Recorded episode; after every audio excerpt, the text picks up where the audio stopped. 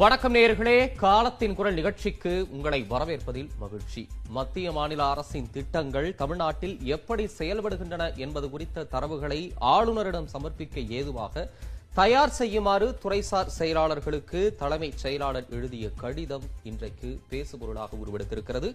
மக்களால் தேர்ந்தெடுக்கப்பட்ட அரசின் நிர்வாகத்தில் ஆளுநர் எப்படி தலையிடலாம் என்பது தொடங்கி மத்திய அரசு ஆளுநரின் உதவியுடன் திமுக அரசை தொந்தரவு செய்கிறது என்பன போன்ற பல விமர்சனங்கள் நீண்டு கொண்டே இருக்கிறது. திமுகவின் கூட்டணி கட்சிகளும் இந்த நகர்வை விமர்சித்திருக்கின்றன. உண்மையில் அரசின் திட்டங்கள் குறித்து ஆளுநர் தரவுகளை கோரியதன் பின்னணி என்ன என்பது மிக முக்கியமான கேள்வி. அதன் அடிப்படையில் இன்றைய காலத்தின் குரல் பயணிக்க இருக்கிறது. நம்மோடு நால்வர் சிறப்பு விருந்தினர்களாக இணைய இருக்கின்றனர். மார்க்சிஸ்ட் கம்யூனிஸ்ட் கட்சியில் இருந்து பேராசிரியர் திரு அருணன் வலதுசாரி திரு நித்யானந்தம் மூத்த பத்திரிகையாளர் திரு பாக்கி இணைகின்றனர். விரைவில் நம்மோடு இணைய இருக்கிறார் விடுதலை சிறுத்தைகள் கட்சியின் தலைவர் திரு தொல் திருமாவளவன். விருந்தினர்களுக்கு வணக்கம். பேராசிரியர் அருணன் உங்ககிட்ட இருந்தே தொடங்குறேன். மத்திய மாநில அரசுகளின் திட்டங்கள் தமிழ்நாட்டில் எப்படி செயல்படுகின்றன? என்பது குறித்த தரவுகளை ஆளுநரிடம் சமர்ப்பிக்க தலைமைச் செயலாளர் ஒரு சுற்றறிக்கை அனுப்பியிருக்கிறார். விவரம் கோரல் ஒரு நிர்வாக தலையீடு அப்படின்னு திமுக கூட்டணி கட்சிகள்ட்ட இருந்து எதிர்வினைகள் வந்திருக்கு. நீங்க எப்படி பாக்குறீங்க? இது நிர்வாக தலையீடா தான் பார்க்கணுமா ஆனா இது பற்றி தலைமைச் செயலாளர் இறையன்பு அவர்கள் விளக்கம் கொடுத்திருக்கிறார். இது சாதாரணமாக அலுவல் ரீதியாக நடப்பதுதான். ஒரு முக்கியமான விஷயத்தை சுட்டி காண்பிக்கிறார் ஆளுநர் புதிதாக வந்திருப்பவர். ஆகவே அவர் விவரங்கள் கேட்டால் அதை தருவதற்கு ஏதுவாக நாம் வந்து அவற்றை தயார் செய்து வைத்து கொள்ள வேண்டும். ஆகவே அந்தந்த துறையை சார்ந்த செயலாளர்கள் அந்த விவரங்களை தாருங்கள் என்று கேட்டிருக்கிறார். ஆக அந்த அடிப்படையில் தான் இந்த சுற்றறிக்கை அனுப்பப்பட்டிருக்கிறது என்று அவர் தெளிவுபடுத்தி இருக்கிறார் அப்ப இந்த தெளிவுபடுத்தலுக்கு மேல இதுல வேற என்ன சொல்வது என்று எனக்கு புரியல. ஆனா அருணன் உங்களுடைய கேமரால சின்ன கோளாறு இருக்கு. அதை சரி பண்ணிட்டீங்கன்னா சரியா இருக்கும். உங்களுடைய முன்பக்க கேமராவை சரி செய்துக்கங்க. அதுதான். ஆ பேசலாம். திரு அருணன் சரியா இருக்கு.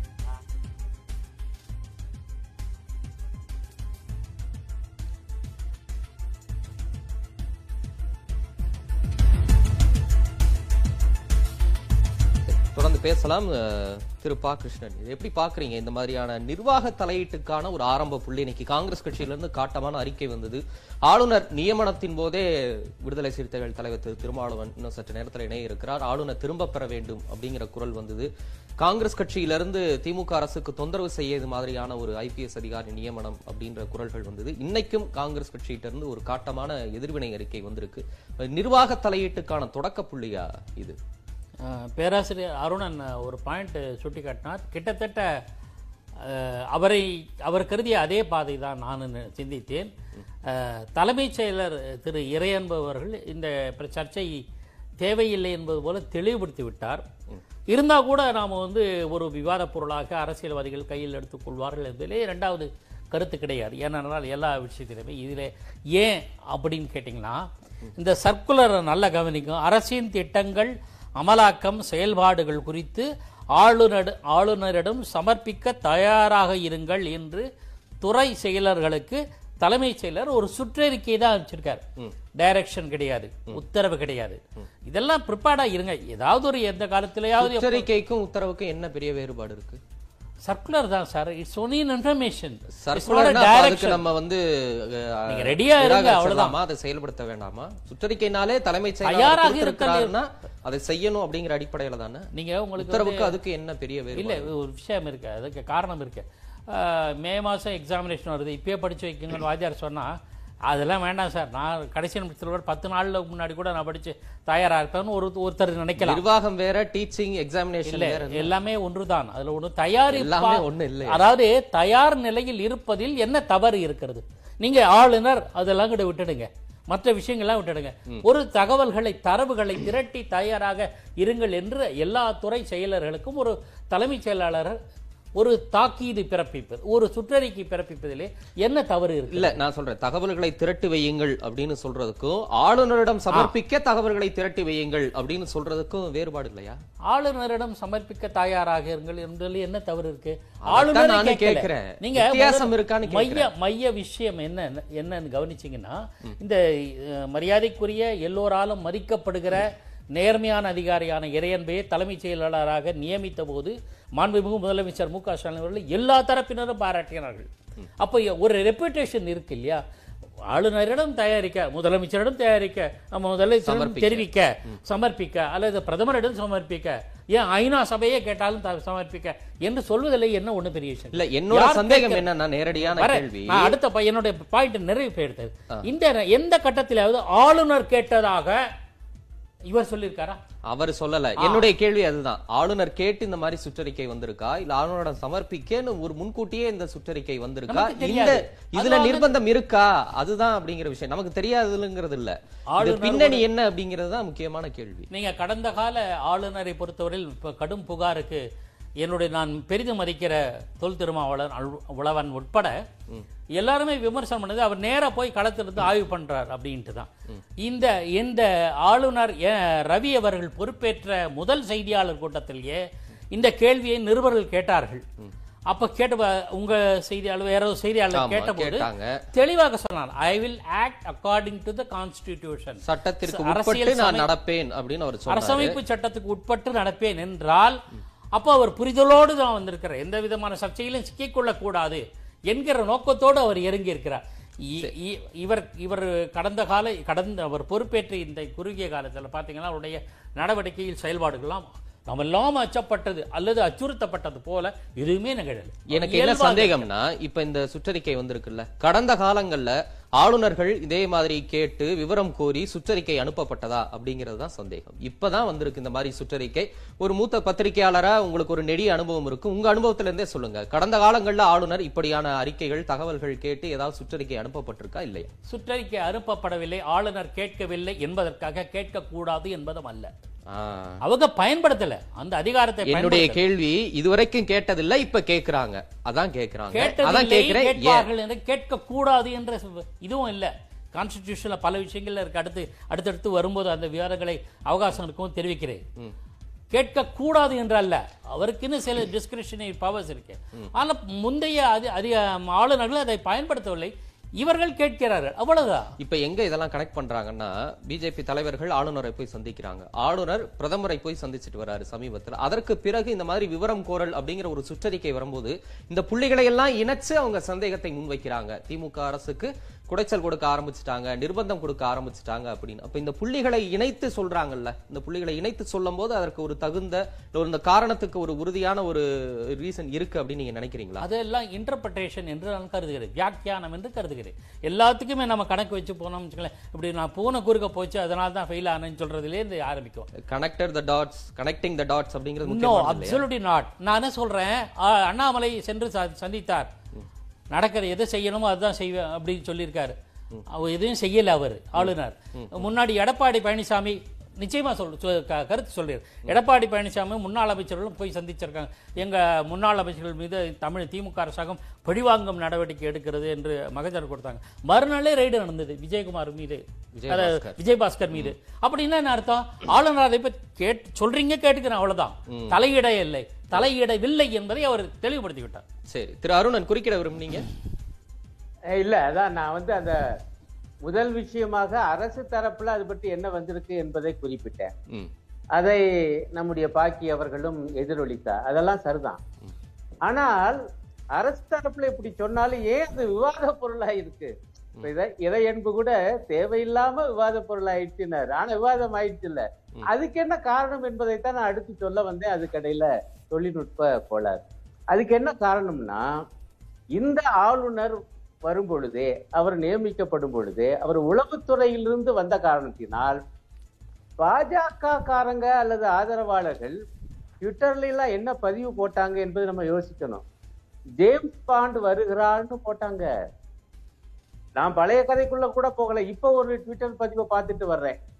அது என்னன்னா பாஜகவுடைய மாநில பொருளாளர் போட்டிருக்கார். அவர் என்ன சொல்றாருன்னா இப்ப நீங்க சொன்னீங்கல்ல காங்கிரஸ் தலைவருடைய அறிக்கை.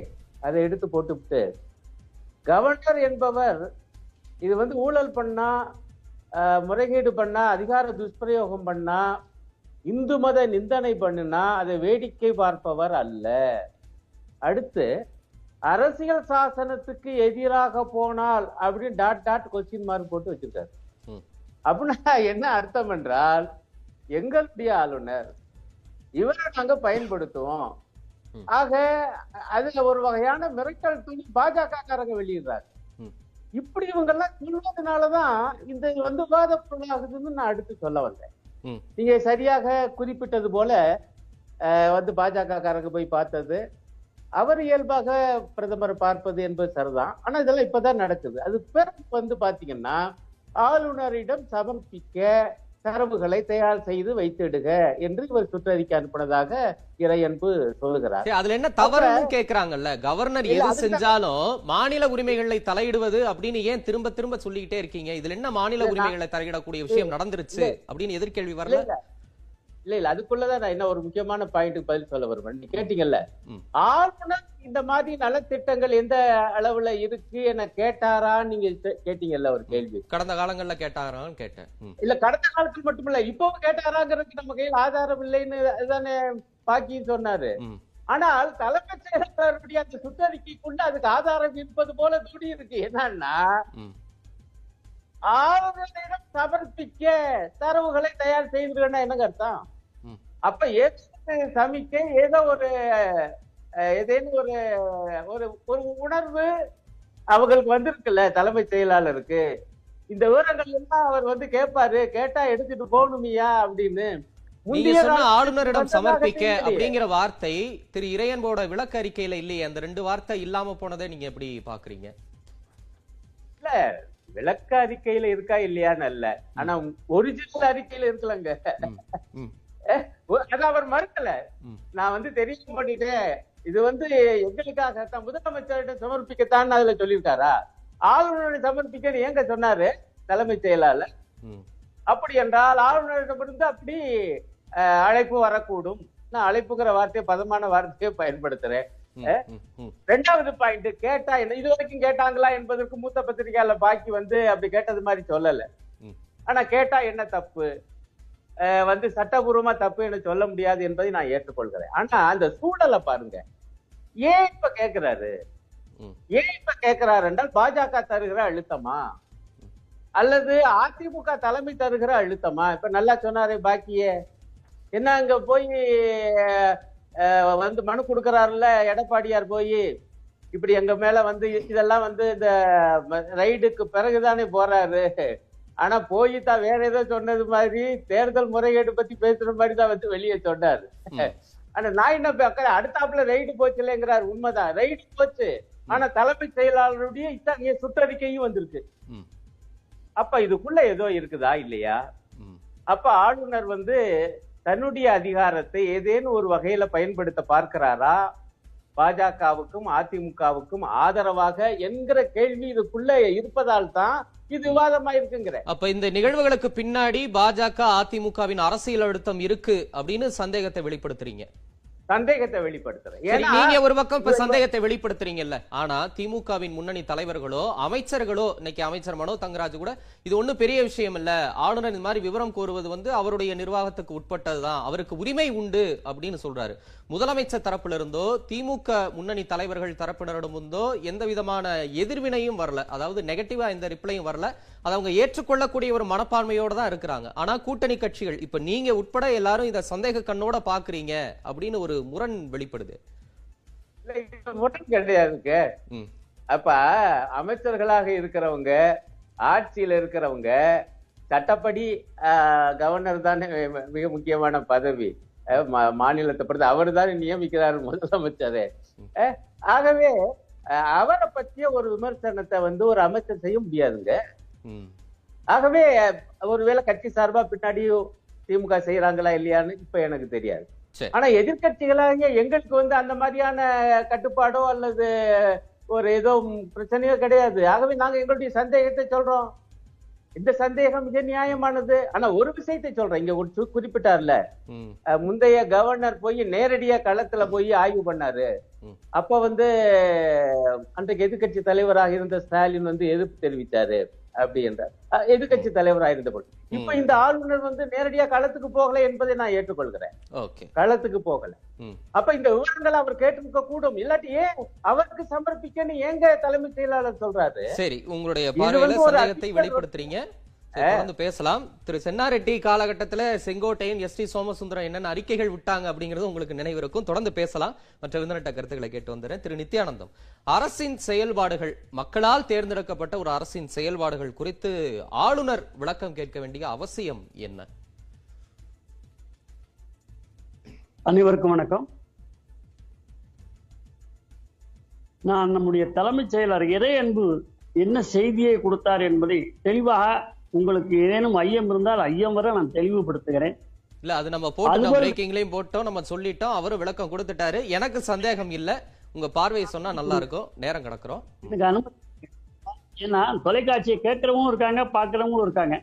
அதனால கேட்கறவங்களுக்காக நான் சொல்வதற்கு கொஞ்சம் அனுமதி கொடுங்க.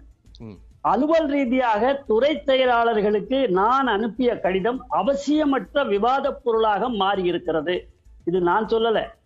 இறை என்பவர்கள் தலைமைச் செயலாளர் சொல்லிக்கிறார் புதிய ஆளுநர் அரசின் திட்டங்கள் குறித்து புதிய ஆளுநருக்கு அரசின் திட்டங்களை சொல்வதற்கு சொல்லும் விதமாக தெரிவிக்கும் விதமாக தரவுகள் திரட்டப்படுகின்றன. நிர்வாகத்தில் வழக்கமான ஒன்றுதான் இது நான் சொல்லலைங்க தலைமைச் செயலர் இறை அன்பு சொல்லுகிறார். இது ஏதோ இதுக்கு முன்ன இருக்கிற ஆளுநர் அதை பயன்படுத்தவில்லை அதை செய்யவில்லை என்பதையெல்லாம் நான் அறவே மறுக்கிறேன்.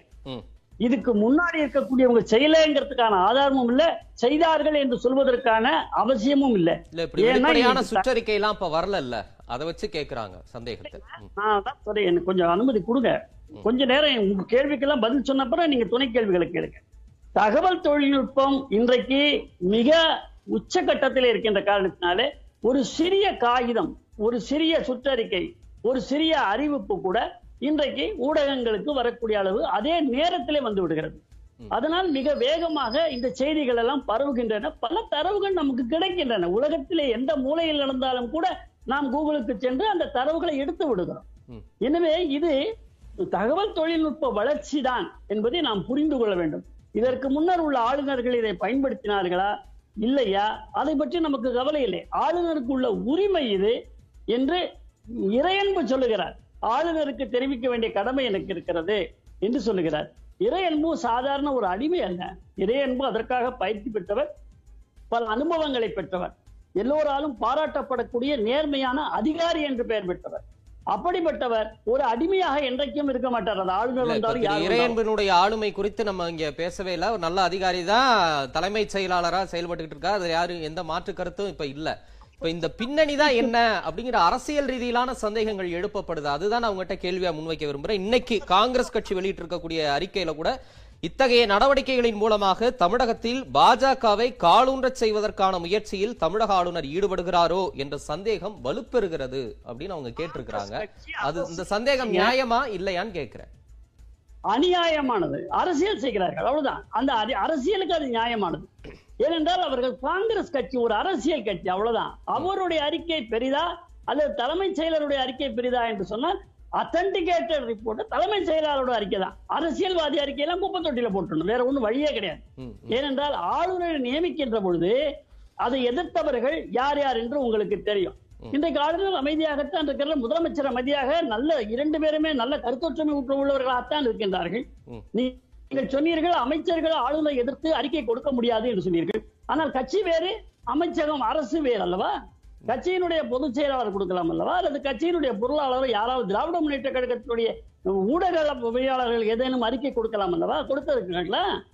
ஏன் அதற்கு முன்பாகவே திருமாவளவன் போன்றவர்களும் காங்கிரஸ் கட்சிக்காரர்களும் இப்பொழுது அருணன் அவர்களும் சந்தேகத்தை கிளப்புவதற்கான அவசியம் என்ன? அதுதான் அந்த குளிர் காய்வது. அரசியலிலே குழம்பிய குட்டைகளை மீன் பிடிப்பது என்று சொல்வார்களே. அப்படி ஏதேனும் ஒன்று குழப்பி விட்டு கொண்டே இருக்க வேண்டும். மக்களை சிந்திக்க விடக்கூடாது. அரசனை காட்டிலும் அமைச்சர்கள் அரசு விசுவாசிகளாக இருக்கிறார்கள் என்பதுதான் இதை எடுத்துக்கொள்ள வேண்டும். ராஜாவோட அதிகமான அரசு விசுவாசம். ராஜ விசுவாசம். இந்த அமைச்சர்கள் இருக்குன்னு அந்த காலத்துல சொல்லுவாங்க. அந்த மாதிரி ராஜாவோட அதிகமான அரசு விசுவாசம் முதலமைச்சரை காட்டிலும் அதிக விசுவாசம் உள்ளவர்களாக கூட்டணி கட்சிகள் இருந்து கொண்டிருக்கின்றன. ரொம்ப அவலமான ஒரு நிலைமை. சரி. யார் பாதிக்கப்பட்டுகிறோ எந்த ஆட்சி பாதிக்கப்பட்டுகிறதோ அது ஒரு குரலை கூட இன்னும் உயர்த்தவில்லை. அப்படி உயர்த்தவில்லை என்றால் அவர்கள் அஞ்சி ஒடுங்கி அமைதியாக இருக்கிறார்கள் என்று சொன்னால் நீங்கள் கடந்த ஆட்சியை சொன்னது போல இதுவும் ஒரு பொம்மை ஆட்சி தானா? சரி தொடர்ந்து பேசலாம். உங்களுடைய கருத்துக்களை சொல்லலாமா? சரி தொடர்ந்து பேசலாம். ஒரு சிறிய இடைவேளைக்கு பிறகு காலத்தின் குரல் தொடரும்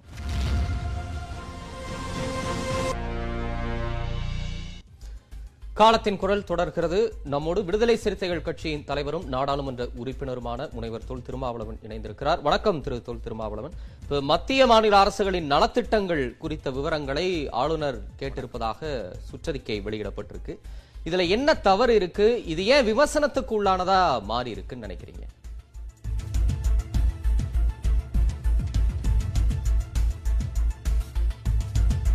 அரசியலமைப்பு சட்டத்தை காப்பாற்ற வேண்டிய பொறுப்பு ஆளுநருக்கு உண்டு. அதுதான் அவருடைய முக்கியமான கடமை. மாநில அரசு எவ்வாறு இயங்குகிறது அரசியலமைப்பு சட்டத்தை பாதுகாக்கக்கூடிய நடவடிக்கைகளை எவ்வாறு அது மேற்கொள்கிறது என்பதை கவனிப்பதும் அதை நடைமுறைப்படுத்துவதுமான பணிகள் ஆளுநருக்கான பணிகள். அவருக்கு நிர்வாக அதிகாரங்கள் உள்ளன. சட்டம் இயற்றுவதற்கான அதிகாரங்கள் உள்ளன. நிதி தொடர்பான முடிவு எடுக்கக்கூடிய அதிகாரங்கள் உள்ளன. இந்த அதிகாரங்களை எல்லாம் அவர் எப்போது நடைமுறைப்படுத்த முடியும் என்றால் தேர்ந்தெடுக்கப்பட்ட ஒரு அரசு இல்லாத போது இவற்றை அவர் தீவிரமாக நடைமுறைப்படுத்தலாம். ஆனால் மக்களால் தேர்ந்தெடுக்கப்பட்ட ஒரு அரசு ஆட்சி பொறுப்பில் இருக்கிற சூழலில் முதலமைச்சரும் அவருடைய தலைமையின் கீழ் இயங்கக்கூடிய அமைச்சரவையும் தான் முழுமையான அதிகாரங்களை பெற்றவர்கள். அவர்களை கலந்து பேசாமல் அவர்களின் ஒப்புதல் இல்லாமல் ஆளுநர் மாநில அரசின் ஆட்சி நிர்வாகத்தில் தலையிடுவது மரபுக்கு மரபுகளுக்கு எதிரானது என்பதால் நாம் இதை விமர்சிக்கிறோம். மற்றபடி தனிப்பட்ட முறையிலே நமக்கு ஆளுநர் மீதோ அல்லது அவரை நியமனம் செய்த ஆளும் கட்சியின் மீதோ காழ்ப்புணர்ச்சி கொண்டு இந்த விமர்சனத்தை வைக்கவில்லை. இந்திய ஒன்றிய அரசுக்கும் மாநில அரசுகளுக்கும் இடையிலான உறவு தொடர்பானது இந்த விவாதம் அல்லது இந்த விமர்சனம். ஸ்டேட் அண்ட் சென்ட்ரல் ரிலேஷன்ஸ் என்று இது தொடர்ந்து விவாதிக்கப்பட்டு வருகிறது. இது தொடர்பாக ஆய்வு செய்வதற்கு இந்திரா காந்தி அம்மையார் ஆட்சி காலத்தில் கமிஷன் அமைக்கப்பட்டதை நாம் அறிவோம். இந்தியாவிலேயே முதன் முதலாக ஒரு மாநில முதலமைச்சர் மத்திய மாநில அரசுகளின் உறவுகள் குறித்து ஆய்வு செய்வதற்கு கோரிக்கை வைத்தவர் தமிழ்நாட்டின் முதல்வராக இருந்தவர் தலைவர் திராவிட முன்னேற்றக் கழக தலைவர் மேனால் முதல்வர் கலைஞர் அவர்கள். அவரும் ஒரு கமிஷனை நியமனம் செய்தார். எனவே இந்த விவாதத்தை நாம் தனிநபருக்கு எதிரான விவாதம் இன்றைக்கு ஆளுநராக இருக்கக்கூடிய மேதகு ஆர் என் ரவி தனிநபருக்கு எதிரான விவாதம் இல்லை அப்படின்னு சொன்னீங்க. ஆனா தமிழக அரசியல். தலைவர்களிலேயே முதல் குரல் உங்களிடமிருந்து வந்தது எப்படின்னா இந்த ஆளுநரை திரும்ப பெற வேண்டும். இன உரிமைக்கு மொழி உரிமைக்கு எதிராக செயல்படக்கூடியவர் இந்த ஆளுநர். ஆளுநரை திரும்ப பெற வேண்டும்னு அந்த உத்தரவு வரும்போதே எதிர்த்து குரல் கொடுத்தவர் நீங்க தான். இப்பயும் அதே நிலைப்பாட்டுல இருக்கிறீங்களா? ஆளுநர் திரும்ப பெற வேண்டும் அப்படிங்கிற ஒரு நிலைப்பாட்டுல தான் இன்னமும் நீடிக்கிறாரா திரு திருமாவளவன்?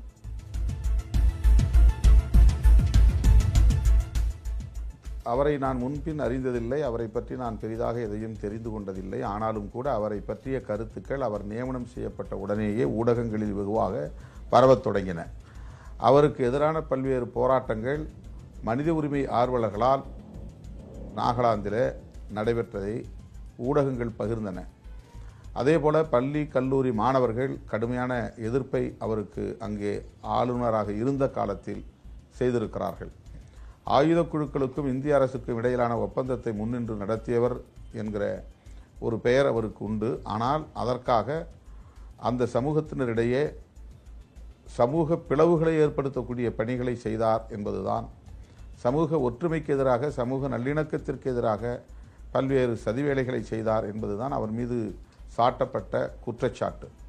ஆகவேதான் நமக்கு அந்த அச்சம் மேலிட்டது. அந்த அச்சத்தை வெளிப்படுத்தினோம் அவ்வளவுதான். எனவே அவர் மீதான தனிப்பட்ட காழ்ப்புணர்ச்சி எதுவும் கிடையாது. இப்போது கூட அவர் ஒவ்வொரு துறை வாரியாக ஆவணங்களை பார்வையிட வேண்டும் அல்லது ஆய்வு செய்ய வேண்டும் என்று விரும்புவதாகவும் அதன் அடிப்படையில் தலைமைச் செயலாளர் அனைத்து துறை செயலாளர்களுக்கும் சுற்றறிக்கை அனுப்பியிருப்பதாகவும் தகவல்கள் கூறுகின்றன. முதலமைச்சர் இருக்கிற போது முதலமைச்சர் தான் அதை செய்ய முடியும். முதலமைச்சருடைய வேண்டுகோளுக்கு இணங்க அல்லது முதலமைச்சருடைய விருப்பத்திற்கு இணங்க ஆளுநர் தலையிடலாம். தேர்ந்தெடுக்கப்பட்ட அரசு இருக்கிற போது முதலமைச்சர் இருக்கிற போது அமைச்சரவை இருக்கிற போது இவர்களெல்லாம் பைபாஸ் செய்துவிட்டு ஆளுநர் ஆட்சி நிர்வாக நடைமுறையிலே தலையிடுவது என்பது மரபுகளுக்கு மாறானது எதிரானது. ஆனா இந்த எதிர்ப்பு குரல் ஆட்சியில் இருக்கக்கூடிய திமுக கிட்ட இருந்து வரலையே. இப்ப திரு திருமாவளவன் எதிர்க்கிறார் காங்கிரஸ் கட்சியில இருந்து காட்டமான எதிர்ப்பறிக்கை வருது. பேராசிரியர் அருணன் இப்ப மார்க்சிஸ்ட் கம்யூனிஸ்ட் கட்சியிலிருந்து எதிர்க்கிறார் நம்ம விவாதத்தில் இணைஞ்சிருக்கிறார். ஆனா திமுக கிட்ட இருந்து எந்த விதமான எதிர்ப்பு குரலும் வரல. குறிப்பா அமைச்சர் மனோ தங்கராஜ் இன்னைக்கு சொல்லியிருக்கிறாரு ஆளுநருக்கு இது போன்ற விவரங்களை கோருவதற்கு உரிமை உண்டு அப்படின்னு. அப்ப திமுக ஒரு பாதை எடுக்குது அவங்க ஆட்சி அதிகாரத்துல இருக்கக்கூடிய கட்சி திமுகவின் கூட்டணி கட்சிகள் இதை சந்தேக கண்ணோட பாக்குறாங்க அரசியலோட இணைத்து பார்க்கிறார்கள் அப்படின்னு நம்ம இந்த முரணை எப்படி புரிஞ்சுக்கிறது?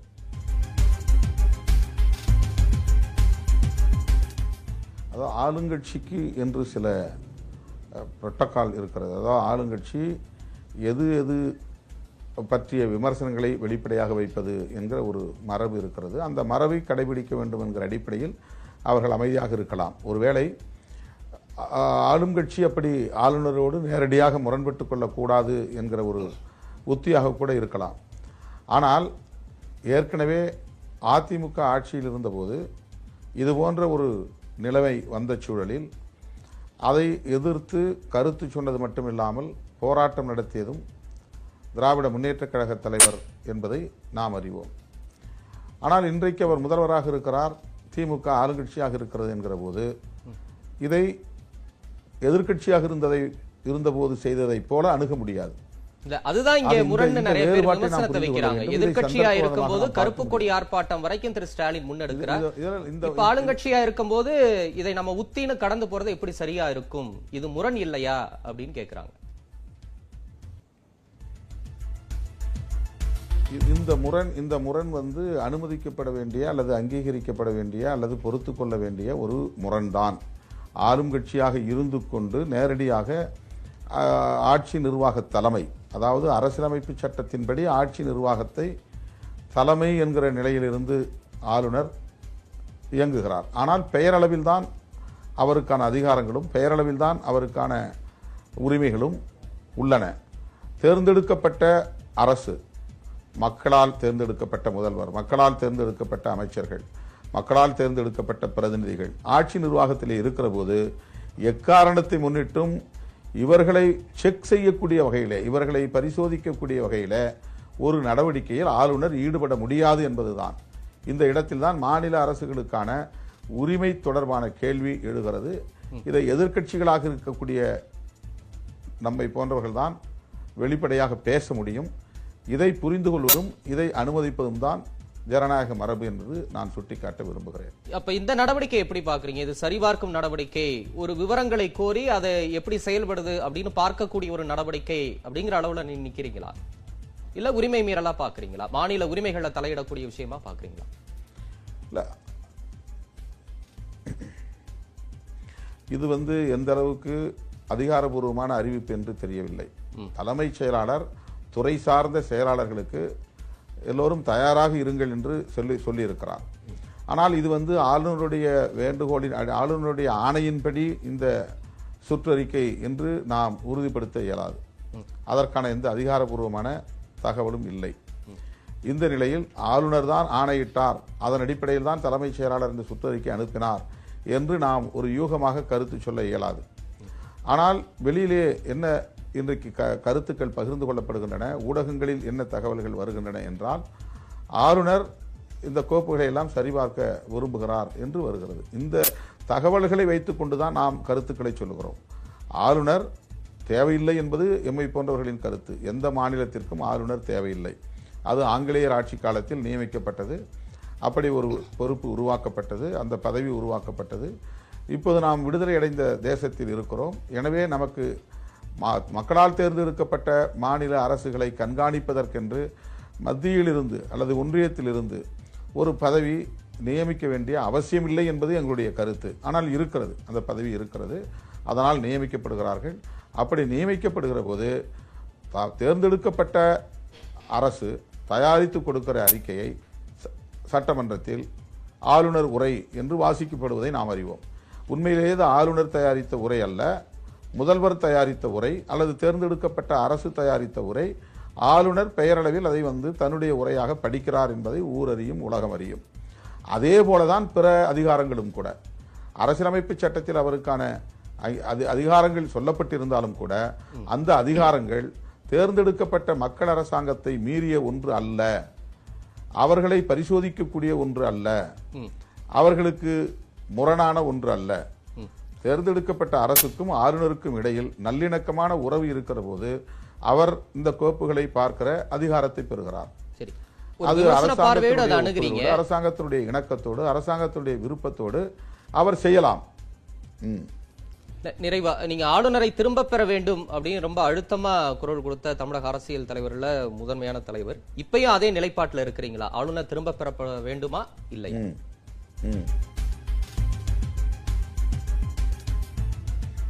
இதுவரையில் அவர் தமிழகத்தின் ஆட்சி நிர்வாகத்திற்குள் எந்த குளறுபடிகளையும் செய்யவில்லை அல்லது அதற்கான முனைப்பில் முயற்சியில் ஈடுபடவில்லை. அதே வேளையில் அண்மையில் ஒரு சில தமிழ் ஈழத்தமிழ் இளைஞர்கள் புலிகள் என்ற பெயரில் கைது செய்யப்பட்டவுடன் ஆளுநர் வந்த பிறகுதான் இது போன்ற நடவடிக்கைகள் உள்ளன. எனவே அவருடைய தலையீடாக இவை இருக்கலாமோ என்கிற ஒரு விமர்சனம் வந்தது. ஆனால் இப்போது அந்த விமர்சனமும் அடங்கி போயிருக்கிறது எனவே நாகாலாந்தில் அவர் செய்ததைப் போன்ற நடவடிக்கைகள் இங்கே இப்போதைக்கு எந்த அறிகுறியும் இல்லை. அதற்கான அந்த அந்த போக்கிற்கான அறிகுறிகள் இல்லை என்கிற நிலையில் நான் அந்த கோரிக்கையை தற்போது அழுத்தமாக சொல்ல விரும்பவில்லை. ஆளுநர் தமிழ்நாட்டுக்கு ஏற்ப தமிழ்நாட்டு ஆட்சி நிர்வாகத்திற்கு ஏற்ப திராவிட முன்னேற்றக் கழகத்தின் தலைமையிலான மக்கள் அரசுக்கு ஒத்துழைக்கக்கூடிய வகையில் செயல்படுவாரேயானால் நமக்கு எந்த விமர்சனமும் இல்லை. அவரை திரும்ப பெற வேண்டும் என்று வலியுறுத்த வேண்டிய தேவையும் எழாது. நன்றி திரு திருமாவளவன். உங்கள் கடுமையான அரசியல் பணிச்சூழலுக்கு இடையில எங்களோடு இணைந்து உங்களுடைய கருத்துக்களை பகிர்ந்து கொண்டமைக்கு உங்களுக்கு மிக்க நன்றி. ஒரு சிறிய இடைவெளிக்கு பிறகு காலத்தின் குரல் தொடரும்.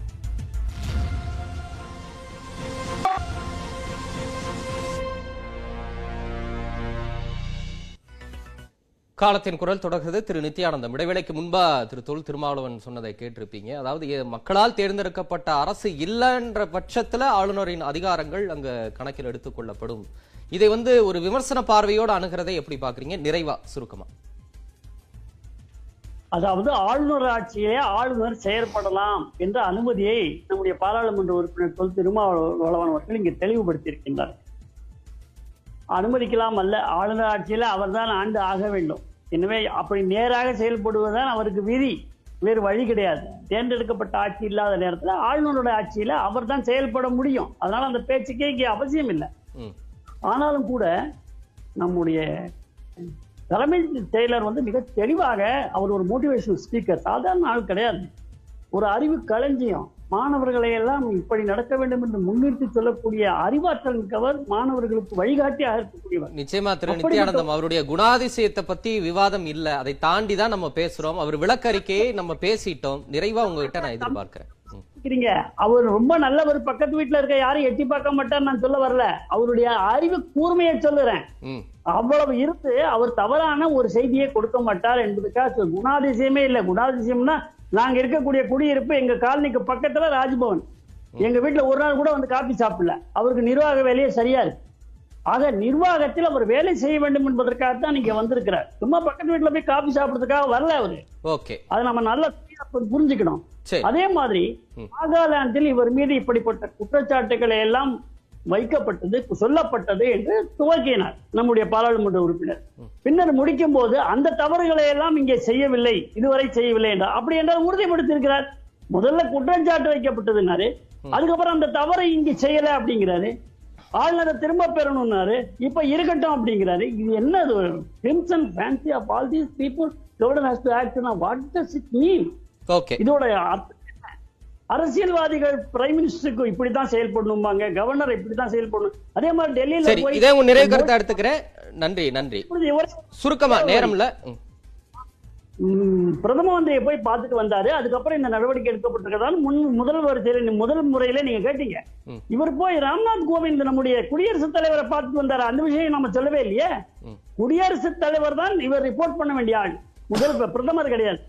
அதனால குடியரசுத் தலைவரை அவர் டெல்லியில பார்த்து விட்டு தான் வந்திருக்கிறார். மத்திய அரசின் முகவர் தான் ஆளுநர். ராஜ்நாத் சிங்கையும் கூட போய் பார்த்துட்டு வந்தாரு. சரி நன்றி திரு நித்யானந்தம்.